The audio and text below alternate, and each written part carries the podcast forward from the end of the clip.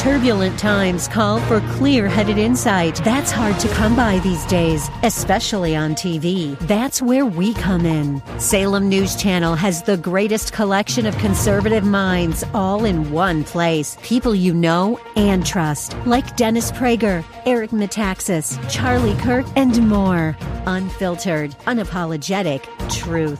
Find what you're searching for at snc.tv and on Local Now, Channel 525. The WLCC Brandon. Faith Talk Tampa. Download the Faith Talk Tampa app or listen on TuneIn and Odyssey.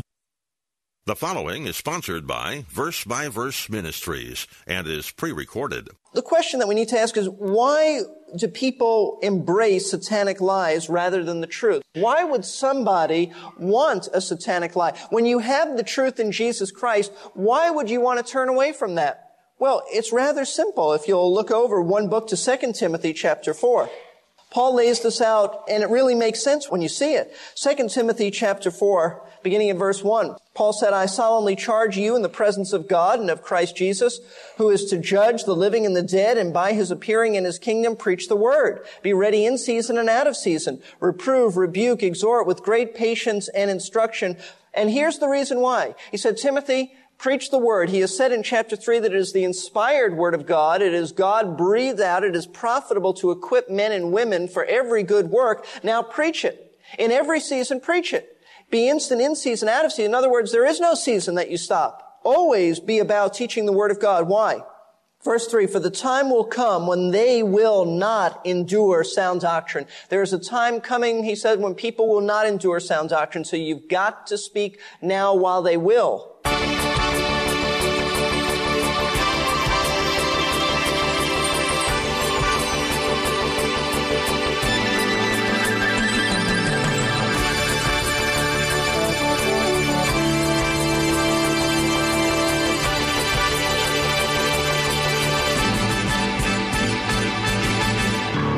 Welcome to Verse by Verse as we are studying in Hebrews chapter 13 about godly living.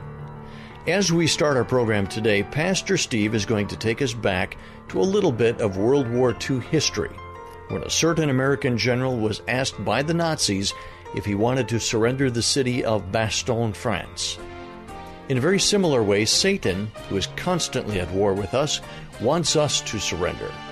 I'm not going to say any more about that because I want to let Pastor Steve walk you through all of it. As I said, our main focus is Hebrews 13, but we will also be looking at 2 Timothy chapter 4, where Paul talks about the importance of sound doctrine. Well, I see Pastor Steve is ready to go, so let's jump into today's program. I'd like you to open your Bibles to Hebrews chapter 13. We're going to look at three verses and see them in context and see how they apply to our lives. Beginning at verse 7. Remember those who led you, who spoke the word of God to you, and considering the outcome of their way of life, imitate their faith. Jesus Christ is the same yesterday, today, yes, and forever.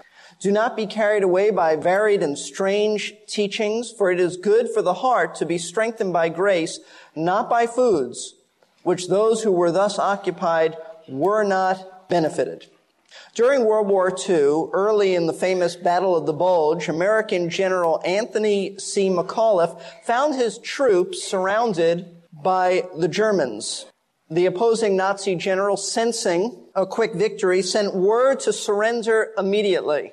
Now, the reply of General McAuliffe has gone down in military history as one of the most famous one-line responses. He just answered with, in fact, not just one line, one word. In response to the Nazi general's call for surrender, McAuliffe said one word, nuts. That's his word, nuts. And you know, when we read a portion of scripture, when I read this portion of scripture and understood it this week, my response was just like McAuliffe's, nuts. Because if you understand Hebrews chapter 13 verses 7 through 9, then you understand that these verses are indicating to us that the enemy of our souls, Satan, wants us to surrender to him. Now, how specifically does he want us to surrender? What are we talking about? The key phrase in these verses is found in verse 9. Do not be carried away by varied and strange teachings. These Hebrews were tempted by false teaching, and Satan is always behind false teaching. They were tempted by false teaching to be led away from sound doctrine about Jesus Christ, to surrender sound doctrine for a pack of lies, for heresy. They were tempted to go back into Old Testament Judaism, which God said has been set aside. The Old Covenant is over. They were tempted to go back into that with its emphasis on dietary laws. That's why verse 9 goes on to say, for it is good for the heart to be strengthened by grace, or established is the thought by grace, and not food. So why is he talking about foods? Well, because these Jewish people were tempted to go back to the Old Testament regulations, the dietary laws, the kosher foods, things like that. Now we need to understand, if we're to understand this broader issue, is that Satan is behind all false teaching. He's the one who calls us to surrender the truth for a doctrine of lies. That's important for you to understand. In John chapter 8 verse 44, Jesus said that Satan was a liar. In fact, he said he was the father of lies. That is to say that it originated with Satan. He was the first liar and he still continues to lie. In fact, Jesus said that there is no truth in him. There's absolutely no truth in him. In fact, even when he says something that sounds truthful, it's a distortion of the truth. It's never just straightforward truth. In Revelation 12 verse 9, the Bible calls Satan the deceiver who at that time and during the tribulation period will deceive the whole world. I'd like you to look at 1 Timothy chapter 4. In 1 Timothy chapter 4 verse 1, we read this, but the Spirit explicitly says that in latter times some will fall away or depart from the faith. That is, not just personal faith, but the faith that is the New Testament doctrine, the truth of the Bible. Some will fall away from believing the sound doctrines about Jesus Christ. They will be paying attention to deceitful spirits and doctrines of what? Demons. Demons. Now, the question that we need to ask is why do people embrace satanic lies rather than the truth? Why would somebody want a satanic lie? When you have the truth in Jesus Christ, why would you want to turn away from that? Well, it's rather simple if you'll look over one book to 2 Timothy chapter 4. Paul lays this out, and it really makes sense when you see it. 2 Timothy chapter 4, beginning in verse 1. Paul said, I solemnly charge you in the presence of God and of Christ Jesus, who is to judge the living and the dead, and by his appearing in his kingdom preach the word. Be ready in season and out of season. Reprove, rebuke, exhort with great patience and instruction. And here's the reason why. He said, Timothy, preach the word. He has said in chapter 3 that it is the inspired word of God. It is God breathed out. It is profitable to equip men and women for every good work. Now preach it. In every season, preach it. Be instant in season, out of season. In other words, there is no season that you stop. Always be about teaching the word of God. Why?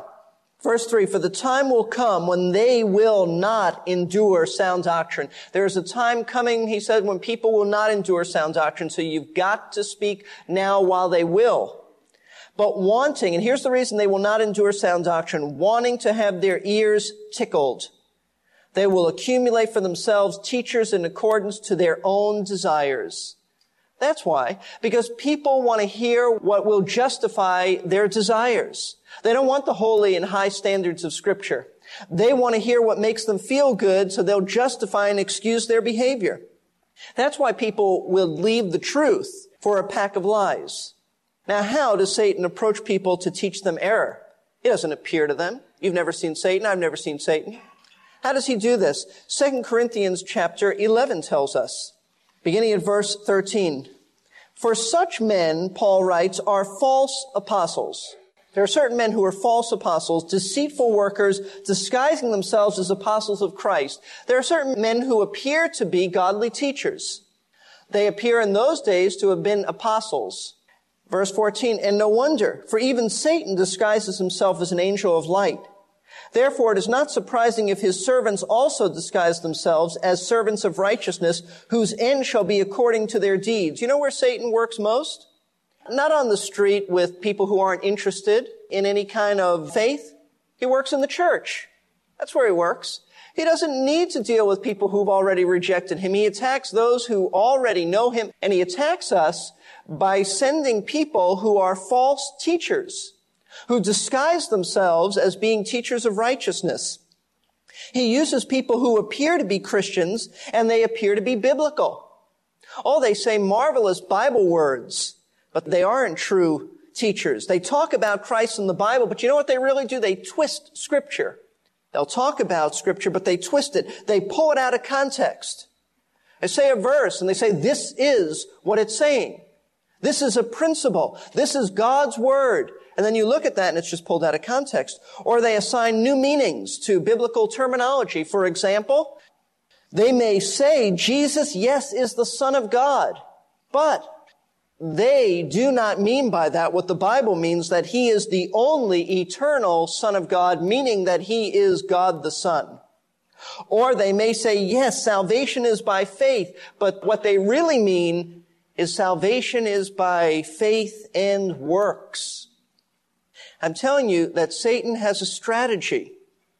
He has a strategy and he uses people like this who appear to be very kind, appear to be solid, appear to be biblical. They may even have a lot of people supporting them financially. But that's his strategy. And we've got to be discerning and understand. So we need to understand Satan's strategy. And it's this. Once you are a Christian, his strategy is to tempt you to surrender the old biblical gospel of grace for some new anti-biblical doctrine, some new teaching. And to that we ought to say nuts. But you know, we need to do a little bit more than have a silly word that expresses our resistance. We need to also have a biblical strategy to combat satanic deception, and that strategy is given to us in Hebrews chapter 13, verses 7 through 9. It's the passage we're going to look at this morning. Now, before we examine this passage, let me say that one of the things that we are all susceptible to is to this notion that time changes things in the Christian faith. And this is what's happening out there. There's this attitude that time changes things, that certain things in the Bible are only cultural. Have you heard that? It's just cultural. And since culture changes, you gotta get with the times. Paul was writing that to their culture. Culture changes, so we have to change.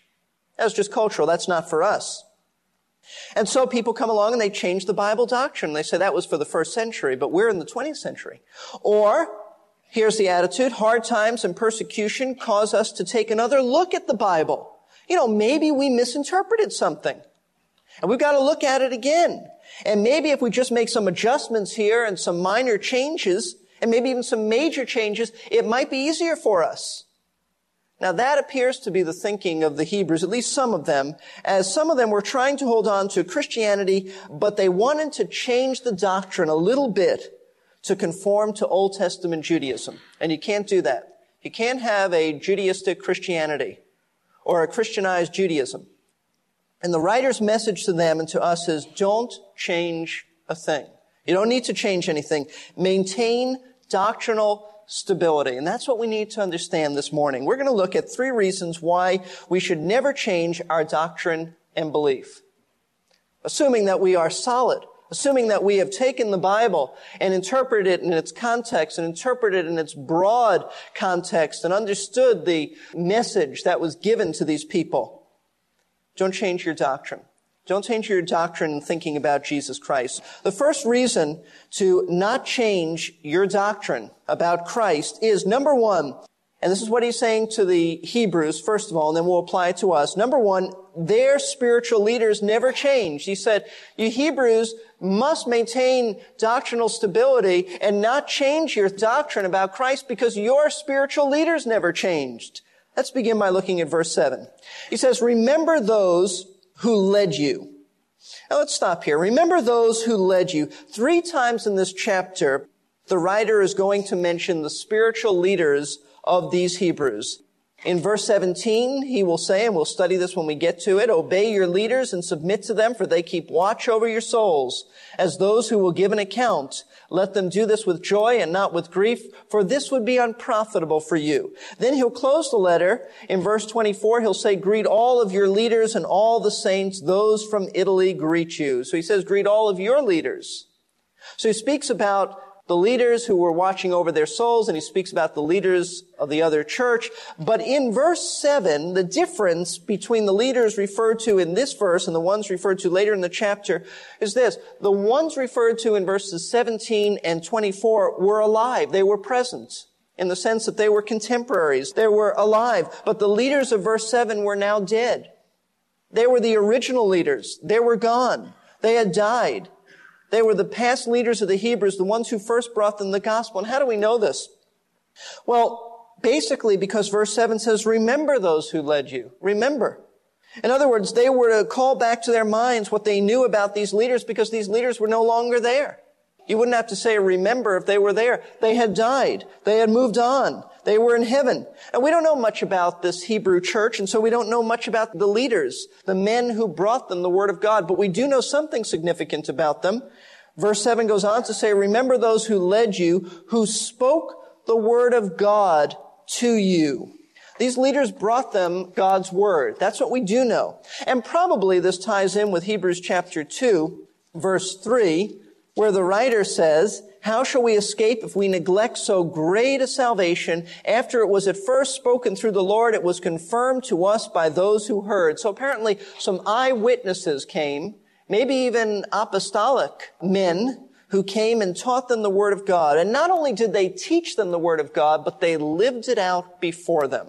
Notice verse 7 goes on to say, remember those who led you, who spoke the Word of God to you, that is, they brought them the gospel. They were their missionaries, and considering the outcome or the results of their way of life, imitate their faith. Now, what does it mean to consider the outcome of their way of life? Well, the Hebrews, what he's saying is, you people are to scan closely how these past spiritual leaders lived out their lives from beginning to end. You're to look at their lives as a sum total, and the whole course of their lives lies before you, and you are to remember them and you are to review their lives. And then when you see that and you remember how consistent they lived, you are to imitate their faith. The term outcome or result can mean the end of one's life. So it could be that he's saying you are to look at how they died. They died without changing a thing. Or it could mean, and I lean towards that it means the sum total. You are to look from beginning to end and see that they were consistent. And that's the point. The point is this, the original spiritual leaders of the Hebrews were faithful to the end. They never wavered. There was never a scandal in their lives. They never changed their faith in Christ. Therefore, the Hebrews shouldn't change anything either. Why should they change a thing? They ought to imitate the steadfastness of those who taught them the Word of God. Now that's what I see as the whole point of verse 7. They are to look at them and they are to say, these men who were our missionaries were consistent. They never changed. They never departed into Judaism. They never departed away from the sound teaching about Christ. Therefore, we must not. Now, how does this apply to us? The history of the church is filled with men and women who died as they have lived by faith in Jesus Christ. They didn't leave the faith. They didn't depart from the faith. They are our models. They ended their lives well.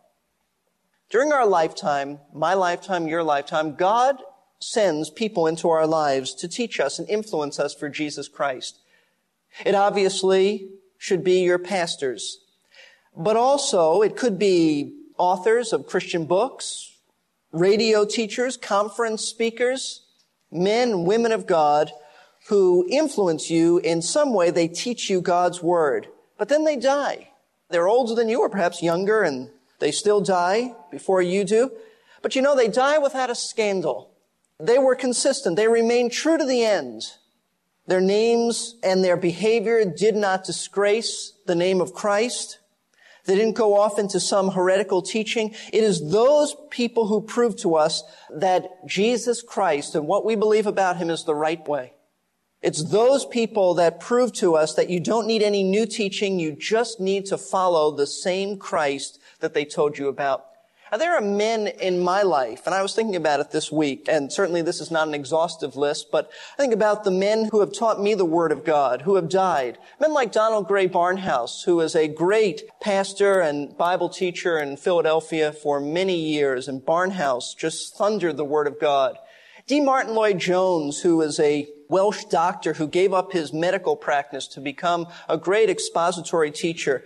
J. Vernon McGee, who was so faithful to expound the Word of God and never a scandal in his life, never some disgraceful act that would harm the cause of Christ. There was Franklin Logsdon and Irvin Robertson who stood in this pulpit when I was installed as pastor here and told me to preach the Word and men who personally counseled me, and especially men like Irvin Robertson, who taught me at Moody Bible Institute, and there are others.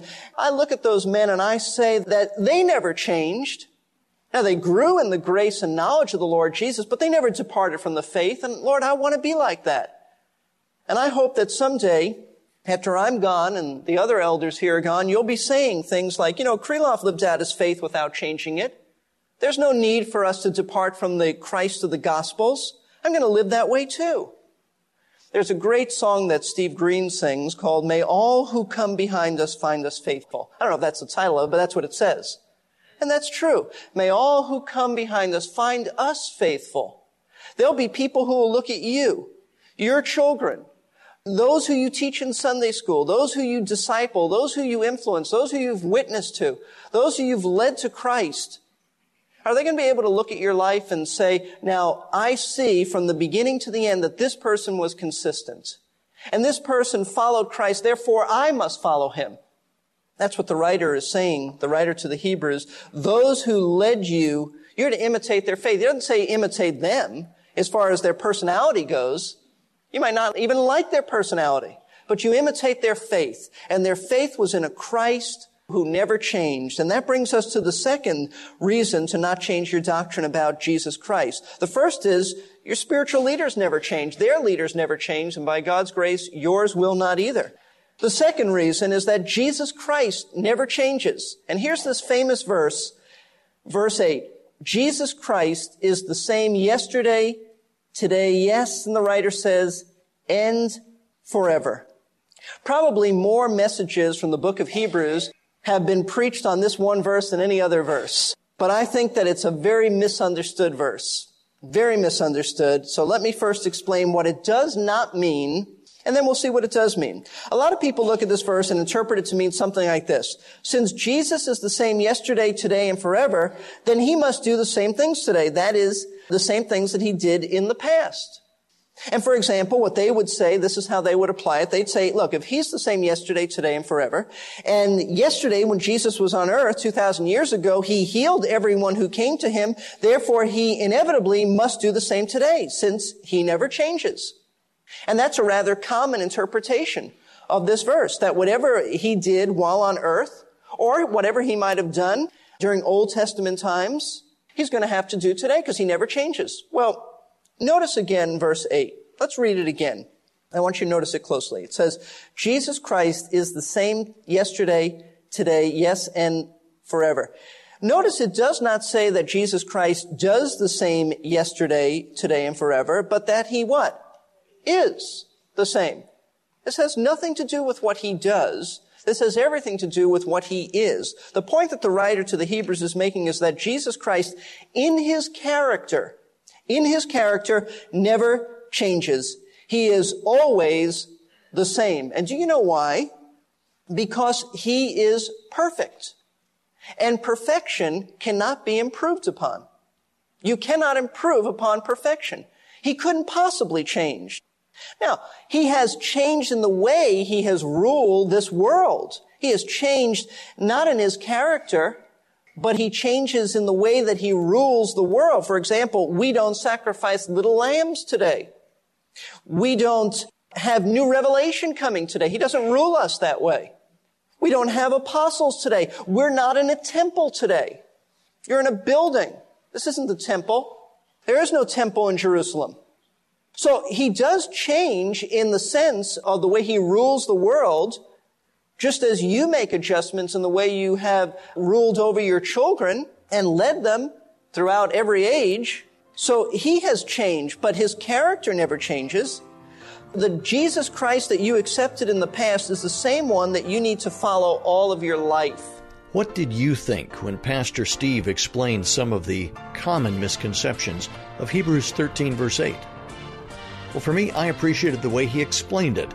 The character of Jesus never changes. He is perfect, and there is no way to improve perfect. Thus, Jesus couldn't possibly change. Because of that, we never have to change our theology. Jesus doesn't change with the times. And we don't need to alter our view of Christ to make him more relevant or contemporary. We certainly have a lot to think about after today's verse by verse program. If you would like to think it over again, let me encourage you to sign up for the Verse by Verse podcast.